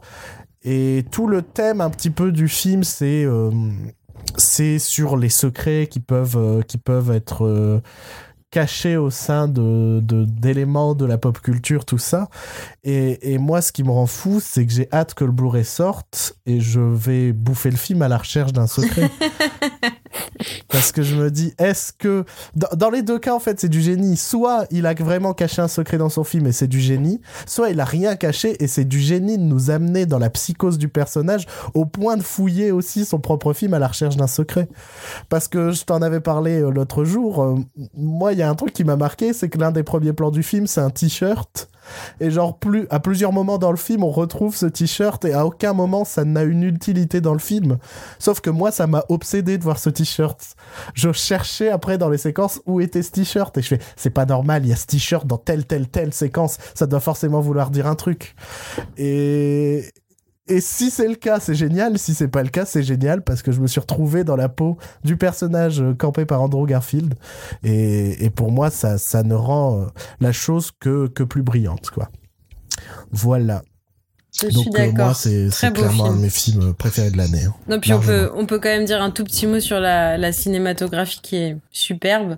Les plans sont superbes. C'est une fin, c'est aussi une, euh, comment dire, je pense un, un peu une, une histoire d'amour entre le lieu, euh, cette espèce de Hollywood hyper glamourisé où du coup euh, même euh, les, scènes dans les grandes villas, les scènes de fête, enfin il y a presque des fois c'est comme des tableaux qui rappellent du coup affiches de films et autres euh, et autres Ouais. scénettes. Mais euh, c'est vrai que ça c'est vraiment brillant aussi du point de vue de la photo.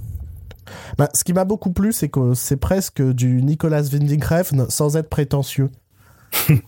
Et dans le sens où il y a aussi cette esthétique euh, un petit peu... euh, bah, là, comme tu, tu- comme tu le dis, c'est du, c'est du Hollywoodland, c'est ce genre de choses, mais, mais cette euh, esthétique pop, mais pas pop actuelle, quoi. Pop d'il y, a, d'il y a maintenant plus de 50 ans, quoi. Facile, large, très large. Voilà, je, je crois pas avoir autre chose à rajouter sur ce Under the Silver Lake. Si ce n'est que, ouais, moi j'ai trouvé ça très très bon. quoi. Et même le mystère est bon, et enfin, euh, non, c'est très cool. On va peut-être euh, continuer sur euh, un film qu'on a vu tous les deux. Euh, salut Joe, ça va? Non, mais moi je continue ma sieste, hein, il, y a ça va très bien. déjà, euh, il y a déjà une mutinerie au sein de cette émission. euh, d'un film qu'on a vu tous les deux qui s'appelle The Meg. Oh, tu l'as pas vu, Joe? Bah Joe, je crois que ça y est, on a parlé des films que t'as vus. Euh, c'est bien possible, ouais. Ouais.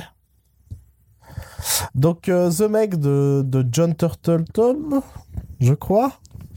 Avec notamment euh, Jason Statham, bien évidemment, ce, Yeah. ce- ce grand acteur euh, nageur, euh, boxeur, euh, conducteur euh, et autres métiers euh, qui riment en heure, euh, qui fait face à un mégalodon euh, de la préhistoire Plus ou moins.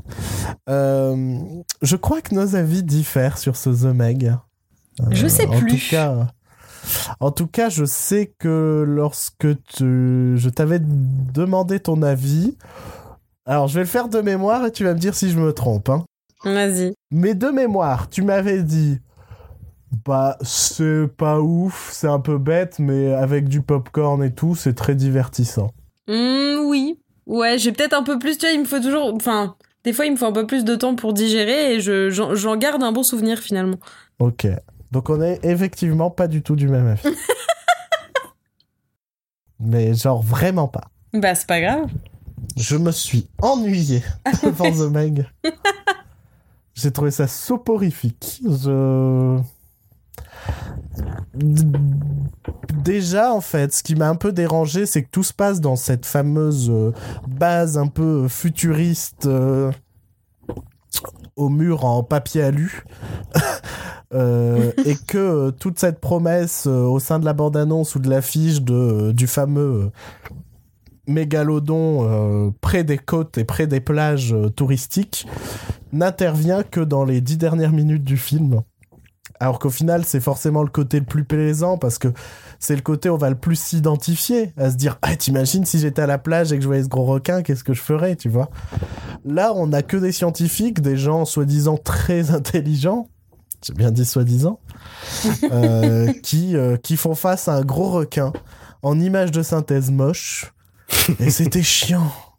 Je n'ai rien retenu de ce film. Pas une séquence d'action, rien. Et, et je suis vraiment sorti de là. Alors c'est fou, hein, je suis quand même sorti de là assez énervé en me disant bah c'était pas bien. Ça m'a énervé. Quelle surprise. Bah non, parce que je sais pas, il y a plein de films nuls que je trouve divertissants. Et là, j'ai même pas trouvé ça divertissant. Ça m'a énervé. Et, et, et tout ça, c'est de ta faute, Aurélie. Mais- Je tenais à te le dire. c'est de ta faute. Parce que tu m'avais dit que c'était divertissant, j'y suis allé bêtement et me suis ennuyé. Moi, je me suis bien marrée. Je, je l'ai, après, je l'ai, je l'ai pas, j'ai pas eu trop trop peur, même si j'avoue que, étant une grande flippette des films de requins, euh, surtout s'ils sont très très très très très très très très gros, euh, voilà, je suis pas méga à l'aise, donc j'y suis un peu, tu sais, j'y vais toujours un petit peu genre pas à l'aise en me disant Euh, peut-être que ça va faire flipper. Et fait que non, dès les premières minutes, tu sens que t'es plus dans un piranha 3D que dans un peur bleu, donc. euh, Ouais, mais Non, je sais pas, moi. 3D, c'était fun. Écoute, ça m'a fait marrer. De quoi?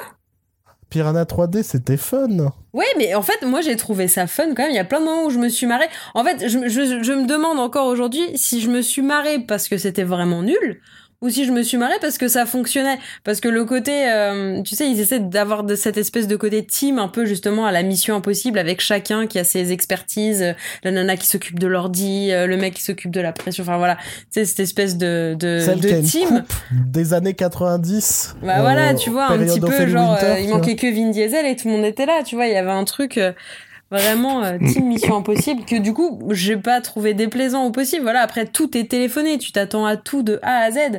Mais euh, mais je Ouais, sais fait, pas, moi je me- suis marrée. Il y a deux trois images qui me restent en tête quand même. Genre la, la petite fille qui se balade et qui se retrouve justement face euh, au premier mais au premier mégalodon et finalement tu sais cette espèce de scène où il bouffe à moitié le, le- Mhm. la vitre.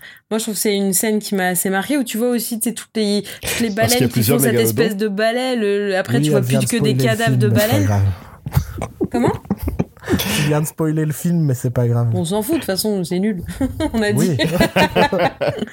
Clairement, arrête. y a- il y a- justement, il n'y a pas de spoil à avoir. Tu sens bien dès le départ que c'est, c'est, ça pue leur histoire. Mais il y a deux, trois scènes, ouais, qui m'ont, qui, qui m'ont quand même marqué et qui m'ont fait mais hurler de rire. La scène du chien, j'en pouvais plus. Ouais, mais c'est. Ouais, je sais pas. Je... Mais je pense que toute la salle, d'ailleurs, je sais pas, il y a eu un truc. Voilà, je pense que le film a un, a un côté vraiment, euh, quand je dis popcorn, c'est un côté aussi fédérateur où en fait t'as toute une salle qui se retrouve à être pliée en deux pour des conneries et, et, et je sais pas, et de temps en temps des films, surtout pendant l'été, c'est c'est assez chouette d'avoir ce genre de séance. Mais c'était un peu au détriment du film aussi. C'était pas rire avec le film. Mais je pense que le film se veut pas sérieux une un, une minute et que du coup, euh, Ah, je suis pas d'accord. je Ah trouve ouais que il y a trop de dialogues pompeux et de bons sentiments de je vais aller sauver mon ex-femme au fond de au fond de la mer et tout pour que ce soit vraiment euh, pas pris au sérieux quoi. ah je sais pas, en, moi je. Bah en fait, si, j'ai moi- ce même. En gros, moi, il y a un truc qui. En gros, si c'est vraiment. Si ça te prenait vraiment pas au sérieux, pour moi, c'est un échec.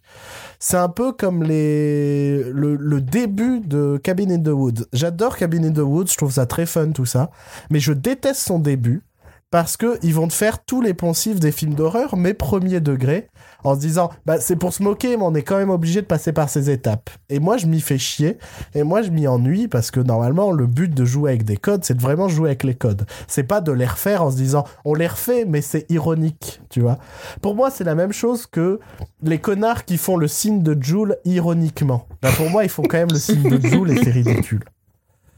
Et ben, si c'est pas si c'est pas premier degré, tout ce truc de je vais aller sauver mon ex-femme au fond de la mer, tout ça. Oh là là, je suis un alcoolique, mais on m'appelle parce que ils ont besoin du meilleur dans le métier et tout. Bah, si c'est pas fait premier degré, je trouve que c'est encore plus un échec. Bah, je sais pas, moi, je, je sais pas, je trouve que c'est un, un, un genre de cinéma qui m'attendrit vachement. Parce que, c'est, je sais pas, c'est, un truc qui se regarde à plusieurs, c'est, euh, enfin là, tout ça, ça jouait peut-être. Moi, j'étais tout seul. euh, Bah voilà, tu sais, moi j'y suis allée en famille avec mon père qui se bidonnait comme un crevé juste à côté de moi. Ça participe en fait. Mais de toute façon, ce genre de film, c'est fait pour ça aussi. C'est pour ça qu'on appelle ça les films popcorn. C'est qu'il y a une vraie volonté de le partager à plusieurs. Et enfin, ouais, moi j'ai trouvé ça assez fandard. Clairement, c'est un film qui restera jamais dans l'histoire. Mais euh, écoute, je, ouais, j'ai trouvé ça plutôt cool. Avec le recul, je me suis bien marrée. Tu sais, encore avec de- le recul, j'ai encore des, des- deux trois images. Bon après, il y a clairement des gros problèmes d'échelle, de requins, de machin et tout ce que tu veux. Mais il y a des plans super cool. euh, je sais pas, moi je me suis marrée. Je trouvais ça fun. En fait, le souci que j'ai avec cette idée de film popcorn, le popcorn, tu vois, c'est que pour moi, c'est mieux à regarder chez soi avec des potes et tu peux commenter, dire des conneries devant. Bah, tu peux toujours le faire. euh. Ouais, mais j'aime pas, moi. J'aime pas parler Bah au voilà. cinéma. Dixit, le mec qui a parlé pendant tout Cindy, quoi. Oui, mais alors déjà, on va lancer le dossier. Mais nuance, on était chez toi. Mais oui, mais tu Et- dis que t'aimes pas parler avec les gens. Ah, tu parlais au cinéma? Ah non. Et oui, c'est au cinéma. Ah oui, au oui, oui, cinéma, bien sûr. Euh, au cinéma, non, je, faut pas, faut pas aller avec moi au cinéma en se disant super, on va passer un beau moment, on va déconner et tout. Non, au cinéma, je ferme ma gueule et je Tu vas regarde passer un sale moment avec Bruno. Non mais si vous voulez me faire taire, parce que oui, je suis très bavard et je monopolise toujours les discussions et tout. J'en suis conscient, j'essaye de me soigner. Mais si vous voulez me faire taire, emmenez-moi au cinéma, vous êtes tranquille. Au cinéma, Non mais je dans ferme la ma salle, gueule. je te dis pas que les gens avaient des conversations pendant le film, je dis juste que pendant deux heures, il y avait des gens qui étaient ensemble en train de se marrer pour des conneries et qui avaient tous conscience que le film c'était une daube, mais c'est pas grave. On était tous réunis là-dedans et puis on, on- on se marrait de voir des requins. Puis il y a eu plein de sursauts dans la salle, enfin je sais pas, il y avait un truc vraiment euh, de partage. Est-ce que ça aurait été pas plus appréciable chez toi avec tes potes ou tu vois euh, Mais je pense que je pense que c'est un film à revoir avec ses potes après. Ça, c'est l'ambiance que j'ai eue à l'avant- à l'avant-première de Jurassic World. Le film était mauvais, mais il y avait une- tellement une bonne ambiance que j'ai passé un beau moment devant ce film. Bah voilà. Bah des fois, mais des fois, c'est pas aussi ça le cinéma, je trouve. Enfin, c'est pas. Justement, que tu peux avoir des films qui sont cultes que pour toi ou que pour des gens à un moment donné parce que euh, on s'est tous marrés ensemble au même moment. Mais ouais, ça arrive des fois quand vraiment l'ambiance de la salle est bonne, ça joue à ton appréciation du film, que le film soit bon ou mauvais. Tu, il y a des moments, ouais, quand les, les étoiles s'alignent, tu, tu passes un bon moment euh, devant Ah, un moi, mauvais ça, film. moi quoi. ça a dû sûrement jouer, hein, parce que en vrai, la, la, la salle, on était peu nombreux et c'est- il y avait un silence de mort. hein. C'était, moi, j'étais tout seul au milieu d'une rangée, la salle était calme et euh, il y, a, il y, a, il y, a aucune- il y a eu aucune réaction particulière pendant le film. Quoi. Enfin bref, on va peut-être pas s'éterniser sur The Meg. Oui. Euh, je sais que tu tenais à nous parler d'un film euh, qui s'appelle Come As You Are, si je me trompe pas. Oui, tout à fait. Mais qui a pas été non plus euh, le, le film de l'année, clairement, ni de l'été, mais qui, qui m'a un peu réconcilié avec Chloé Moretz. Donc, puisqu'on parlait des films qu'on avait vus cet été, celui-là était super chouette. Donc, comme As You Are, qui est traduit en français, tu sais, en anglais, parce que sinon ça s'appelle The Miseducation of Cameron Post, euh, qui est du coup sur euh, le personnage de Cameron, joué par Chloé Moretz, qui, euh, après la mort de ses parents, doit aller habiter dans, je crois que c'est sa tante, donc d'une famille hyper catho et qui en fait elle se sait homosexuelle depuis qu'elle a 12 ans et après que sa famille d'accueil découvre donc qu'elle est gay, euh, la fout dans un camp pour suivre une thérapie euh, de conversion. Donc euh, j'étais un petit peu réticente à, l'idée d'aller voir le film parce que j'avais clairement pas envie de voir un truc qui allait qui allait me montrer des, des comment dire des tortures physiques des trucs comme ça. Et en fait le film est très intelligemment fait c'est c'est un peu fait comme un teen movie donc euh, donc euh, là-dessus c'est ah, visible un peu par tout le monde. Mais en fait ça te montre vraiment euh, tu suis donc vraiment le- le- l'arrivée de Cameron dans le site et elle rencontre euh, une nana euh, qui est là depuis longtemps et, un jeune aussi qui sont un petit peu les, moutons noirs du camp. Les seuls qui veulent pas vraiment se conformer. Et en fait tu, vois vraiment tout toute la thérapie et tout comment se passe du point de vue de Cameron. Et, du coup, c'est assez joliment fait parce que on verra jamais, on verra pas de violence physique, on verra beaucoup de violence émotionnelle, mais extrêmement, extrêmement, comment dire, extrêmement cachée. Du coup, on n'est pas du tout dans le misérabilisme ou la démonstration un petit peu de, de ce que sont ces thérapies parce que pour la plupart, on le sait. Et en fait, c'est pas vraiment le sujet du film, c'est vraiment une histoire d'amitié entre Cameron et ses, et ses deux nouveaux copains. La réalisation est très belle, ça fait très film indé. Et c'est surtout Chloé Moretz est, est, est assez étonnante dans ce film. Et ça m'a fait plaisir parce que c'est une actrice que j'aimais beaucoup gamine, qui après avoir fait euh, plusieurs daubes et après avoir joué euh, comme une merde dans Kick-Ass 2, euh, Carrie et If I Stay, m'avait vraiment, vraiment déçu. Et là... Là, parce que je pense que aussi pour l'actrice, je crois que c'est un sujet qui lui tient vachement à cœur parce que son frère est homo. Et, et du coup, c'est c'est joué avec extrêmement de finesse et voilà, beaucoup de douceur. Et du coup, c'était un, joli film que je pense qu'il à montrer notamment à des ados. Décidément, je pense qu'on ne mérite pas autant de professionnalisme dans cette émission. Vous êtes trop Parce con. que je t'écoute comme si c'est une émission qui n'est pas la mienne, qui n'est pas la nôtre, et, et... très bien. J'ai rien rajouté en fait, c'est ça qui Bah est compliqué. si, je sais pas. Chloé Moretz, vous aimez, vous l'aimez bien ou pas? Ah, moi j'ai décroché complètement de Chloé Moret. Ben justement. Qui casse 2, c'était violent. hein. Ah, mais voilà. Qui casse 2 et Carrie. Moi, je me Et suis quand même Carrie, tapé hein. Tu t'en Carrie. parlais aussi de Carrie et c'était compliqué aussi. hein. Ah non. Et vous vous souvenez aussi de, du cinquième état? Euh, du, De la cinquième vague? Ah, je l'ai pas vu. Moi non plus, ce film, euh, ce film young adulte euh, qui était un des derniers de la vague de de, de films young adulte avant que ça ce genre euh, disparaisse. Mais Non, j'ai vraiment, mais j'ai même aucun, aucune idée de ce que c'est. Mais euh, ouais, non, je- j'ai quand même décroché de Chloé Moretz. Euh, je trouve que l'aff- l'affiche du film, parce que je l'ai en tête, je me souviens l'avoir vu euh, au Majestic de Lille, si vous voulez les petits, les petits détails croustillants, euh, donnait pas alors si particulièrement vous, envie. si vous voulez assassiner Bruno, allez patienter devant le Majestic de En Lille. plus, il parle pas au cinéma, alors il fera pas de bruit. C'est parfait. Ouais, je, je mourrais en silence, je ferais. parce que je veux pas déranger les autres. C'est faux, c'est faux parce qu'une fois, euh, quand, quand j'avais été voir 127 heures en Oh, étant putain. malade et que j'ai cru que j'allais faire un malaise, euh, j'étais en mode Ah, je vais pas bien les gens. au milieu de la salle, que des gens que je connais pas, personne n'est venu me parler. Et bah, je suis resté mourant euh, jusqu'à la fin du film dans mon siège. Et Bruno est mort ce jour-là. Ouais, je suis mort ce jour-là. depuis, depuis, je suis un fantôme. Euh, donc oui, je disais, en fait, l'affiche, je comprenais pas. Je comprenais pas ce que ça voulait me raconter comme film. Je comprenais pas. Je trouve que l'affiche était un petit peu trop, euh, trop, euh, trop, bah, trop déjà vu, trop euh, de mémoire. Tu voyais trois, trois personnes. Trois personnes peut-être sur le toit d'une voiture ou un truc comme ça avec un ouais, c'est ça. Ils sont, arbres. ils sont à l'arrière d'un pick-up. Ouais, c'est ça. Ouais.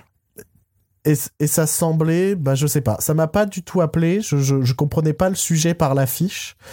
Et, et je suis peut-être un peu à l'ancienne, mais une, une affiche, faut qu'elle me donne envie, qu'elle me, me- qu'elle titille ma curiosité. Et même le Qu'elle soit titre- dessinée par Drew Struzan. et, et, et même le titre ne m'appelait pas, alors que quand tu m'as dit le, le titre anglais original, je trouve que ça donne, en tout cas, ça me, ça titille un chouïa plus ma curiosité Ah, bien simple sûr. comme As You Are, tu vois. Bah oui, mais ça, c'est la, tu sais bien que c'est la, la, la joie euh, des titres français remasterisés en anglais, type Very Bad Trip et trucs. Ouais, heureusement qu'ils l'ont pas appelé Very Bad Lesbienne. Merci.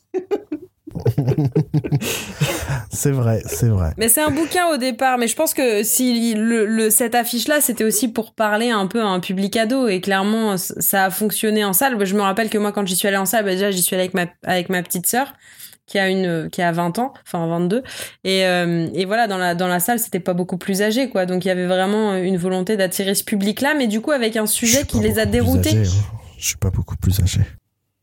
Bon, euh, quand même. Enfin, bon, bref. Mais de toute façon, euh, Mais, t'es un vieux aussi dans ta tête. oui, c'est ça. Mais du coup, là, là, là ça, ça fonctionne. Enfin, je trouve que pour le coup, le, le, le coup marketing est pas mal parce que du coup, t'as as plein d'ados qui y vont et le sujet traité avec beaucoup de maturité et justement, ça, ça, ça, leur, euh, ça leur offre euh, la vision sur quelque chose dont ils entendent pas beaucoup parler parce que c'est sûr que. euh, Si, si le film, enfin, comme tu le dis, si le film vraiment réussit ça, ben tant mieux. Parce que je trouve que c'est essentiel de faire des films euh, pour jeunes publics qui, avec de vrais messages forts, tu vois. J'en ai marre qu'on fasse des films pour, pour jeunes publics un peu, enfin, jeunes publics, je parle enfants et adolescents. Euh, purement euh, ah lol MDR ouais je regarde je tweet et euh, euh, regarde les schtroumpfs ils sont mignons non je sais pas le schtroumpf, la schtroumpfette elle monte son cul c'est marrant C'est un peu extrême, hein. c'est Wow. pas soit tout l'un soit l'autre hein, quand même. Bah, je sais pas. Sincèrement, ça se trouve, ça arrive dans, dans les Schtroumpfs 3 que personne n'a vu. Bah non, ça j'avoue, non. Tu vois Parce que dans le premier, je pense Qui peut contredire Qui peut je contredire pense ça que dans le premier, dans le premier ou le deuxième, on voyait déjà un cul de Schtroumpf. Je me suis dit, ils sont peut-être passés plus loin et mettre un cul de Schtroumpfette. Sincèrement. Vu la qualité de ces films, je n'en douterais pas. Vraiment, vraiment, vraiment. Euh, bah très bien, je pense qu'on a fait un peu le tour de, de, de notre, euh, de notre sélection de, de films. Euh, je vais parler brièvement 5 minutes de Castle Rock, qui était euh, la série que j'attendais comme un fou, comme un enfant, comme... euh, Enfin, j'étais impatient de voir ce Castle Rock produit par J.J. Abrams qui se passe dans, dans l'univers de Stephen King et plus précisément dans le comté de Castle Rock. Et je pleure. Je pleure parce que je crois que cette série avait tout pour réussir et pour moi elle a échoué partout. Euh, que ce soit dans le, dans le ton, que ce soit dans sa forme. On nous promet des gros mystères mystérieux qui vont être, dont les révélations vont être incroyables. Et au final, il se passe absolument rien pendant toute la saison. Sachant que c'est une série anthologique et donc une histoire correspond à une saison, un petit peu à la manière d'un American Horror Story. Bah, je m'attendais à un truc un peu plus fort, un peu plus efficace. Euh, là, toute l'histoire, c'est l'idée que euh, en- dans la prison de Shawshank, euh, suite au décès du, du, du- du directeur, euh, a été retrouvé un mec enfermé dans une cage dans les, euh, les sous-sols de la prison. Et on ne sait pas qui c'est, le mec ne parle pas, et le- la seule chose qu'il dit, c'est un nom. Et ce nom correspond à un avocat qui, lorsqu'il était enfant, avait euh, disparu dans la forêt avait été retrouvé euh, quelques semaines plus tard, après ce qui est connu dans l'univers de Stephen King comme la tempête du siècle. Et, et en fait, toutes les allusions à Stephen King, on a l'impression que c'est juste du name dropping pour faire Eh, vous avez vu, ça se passe dans l'univers de Stephen King, vous voyez? Le seul élément qui est vraiment de l'univers de Stephen King et qui sert un tant soit peu à la trame, ben, c'est plus ou moins lié à la tour sombre et, au fait qu'il existe bah justement plusieurs univers dans cet univers, on va dire.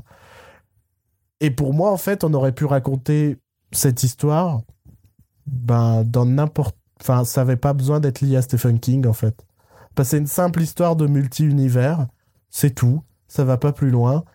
Ça a été beaucoup de marketing pour pas grand-chose. Euh, je trouve qu'en fait, toutes les allusions à Stephen King desservent complètement la série. C'est une énorme déception, mais vraiment énorme, un truc que j'ai pas ressenti depuis très longtemps. Et je pourrais en parler longtemps, mais bon, l'émission est déjà suffisamment longue et au final, on parle plus vraiment de série dans cette émission. Enfin, il y a de rares occasions, mais on a quand même réduit le, le rythme là-dessus.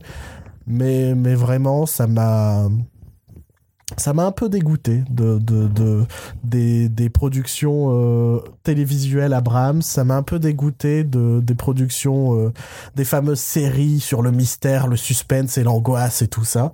Ça m'a un peu dégoûté de plein de choses. Et je dirais tant mieux parce que ça m'a permis de redécouvrir Better Call Saul après avoir abandonné euh, au cours de la saison 1 quand elle était diffusée. Et de m'être plongé à fond dedans et aujourd'hui d'être complètement à fond et impatient et tremblant à chaque nouvel épisode. C'est un mal pour un bien et voilà. Personne n'a regardé parmi vous euh, Castle Rock? Non. Merci, très bien. Moi, j'ai vu la saison 2 de Glow et c'était cool. Et moi, je me refais American Horror Story. Très bien. Et moi, j'ai vu la dernière saison de BoJack Horseman et c'est tr- très la joie, mais c'était après une saison 4 qui était très moyenne. Celle-là, je l'ai trouvée fabuleuse. C'est peut-être la meilleure saison et je trouve ça top. Voilà. Vous avez autre chose à rajouter ou on peut conclure? Enfin, Bruno, un peu de tenue. Enfin. Enfin. Euh, Bon, bah, va- écoute, euh, non, c'était cool. Ouais. Merci. Alors. non, mais débriefer, on débriefera après l'émission, vois-tu. Alors Aurélie, qu'as-tu pensé de ta première émission? Bah écoute, c'était chouette. Ça m'a plu.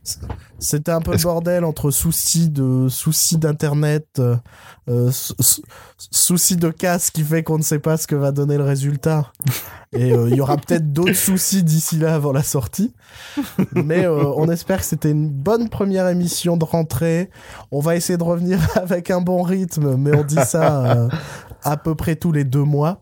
Donc, Oui. euh, mais là, on va essayer de s'y tenir. On va essayer de vous proposer du bon contenu. On va essayer de vous proposer également d'autres émissions, d'autres formats, Mhm. euh, pour ne pas parler uniquement que de cinéma et que d'actualité de cinéma. Vous verrez, je vais rien annoncer pour le moment parce que pour le moment il n'y a pas grand chose qui est prêt, mais ça devrait arriver. Il y a une Euh, émission qui est, prête- qui est- qui est prête à sortir aussi. c'est vrai, c'est vrai qu'il y en a une qui est prête à sortir. Attention, mais il y a un autre Qui a format été- où on a très envie de le faire et on n'a encore rien fait dessus. et c'est un peu dommage. Mais ça viendra. Je propose une chose, Ouais. c'est qu'Aurélie nous dise où est-ce qu'on peut nous retrouver. Oh, Hein voilà. Exactement. sur Twitter, sur Facebook, Ouais, c'est à peu près ça. c'est à peu près Et ça. voilà, c'est le plus, le Et plus sur les différentes plateformes de podcast, à peu près tout. On est à peu près partout. On est partout. Et sur éteindelalumière.com. Voilà. Et sur Ocha aussi maintenant. Oh. Mais ça, on l'était déjà à la fin de l'année, donc euh, Oui, mais là c'est début de saison, on le redit, et avec plein d'entrain. c'est pas mal. Elle est pas mollassonne cette fin d'émission. Bon, ça change pas en fait. hein. C'est vrai. C'est souvent on est fatigué en fin d'émission, alors on n'a plus envie. Et donc, euh, on va vous dire au revoir comme ça. Euh, on vous dit au revoir en chanson, puisque Joël vous mettra un extrait du morceau de son choix en fin d'émission. Bonne soirée, bonne journée, bon ça courage. risque d'être le sosie de Robert De Niro dans Vite. Ne spoil pas, ne spoil pas. Passez une belle vie et on se dit à la prochaine dans 3 ou 4 mois à peu près. Salut Bye. Ciao.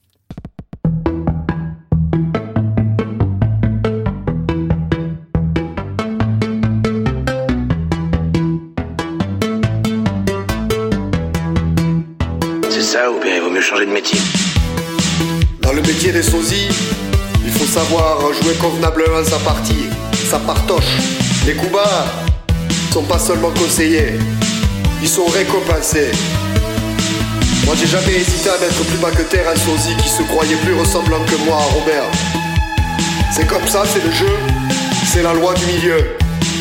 Et les fans affluent par milliers sur ma page Facebook, chialent pour des photos de Robert ou des photos de mon bouc. Il y en aura pour tout le monde.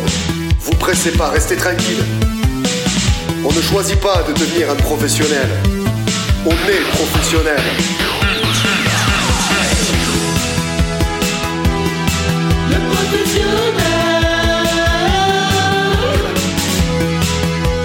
C'est ça ou bien il vaut mieux changer de métier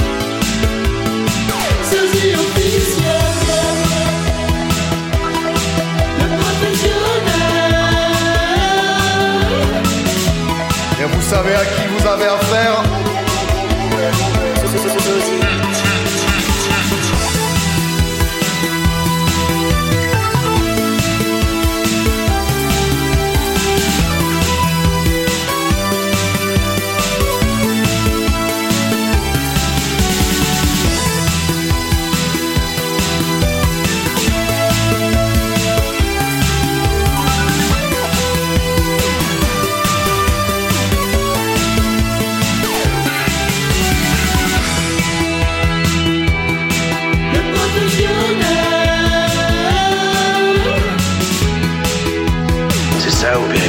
bien il vaut mieux changer de métier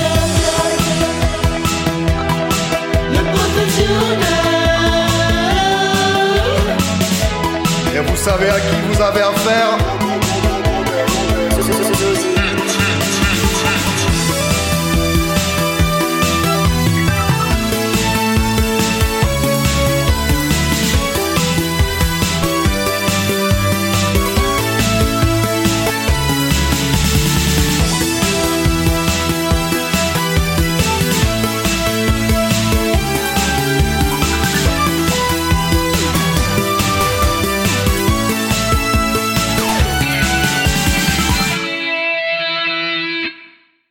J'aimerais bien qu'on mette mon nez dans le caca.